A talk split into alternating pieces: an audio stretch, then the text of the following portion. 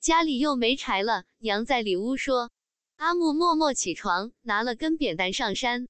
天蒙蒙亮，村里各家屋顶的白霜冒着寒气。几只早起的鸟儿呜哇着从这个枝头扑棱到另一根枯枝。阿木咳了两声，缩了缩肩膀。爹进城说是给二哥送点东西，怎么两天了还没有回来？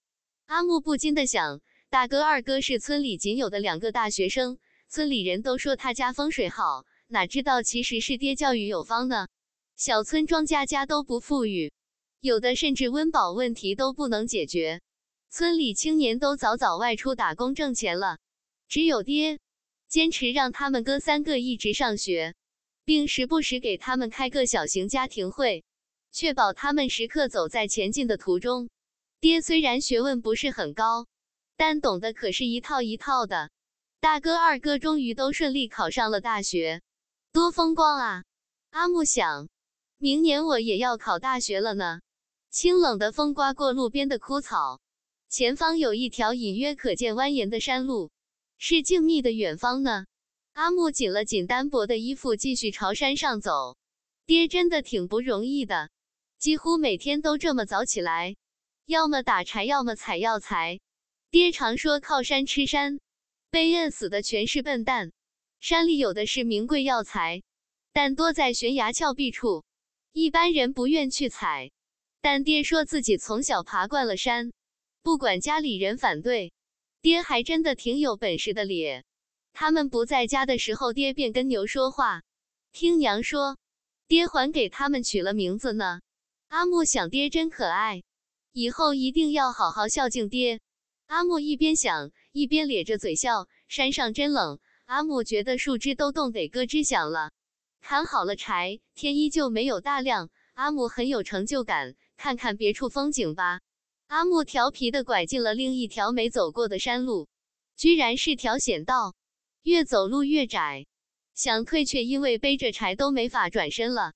阿木猴子般却又艰难的转来躲去，中途一个脚不稳，阿木赶紧抓住旁边的小树，谁知冬天的树都冻糟了，手一使劲，树断了，连人带柴一起滚下了山。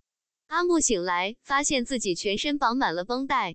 娘说：“孩子，你命大，幸好六儿及时把你救了回来。只是这胳膊腿儿，怕是一时半会儿不好使唤啊。”阿木很绝望，他不知道如果自己真的失去了手脚，还能做什么。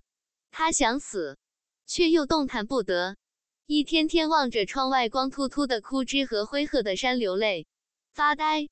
爹娘悉心又小心翼翼地照顾着阿木，阿木却更加的愧疚。那天下雪了。这是以前阿木最喜欢的，爹总会和自己在门口堆各种各样的雪人来。阿木不觉泪水又流了出来。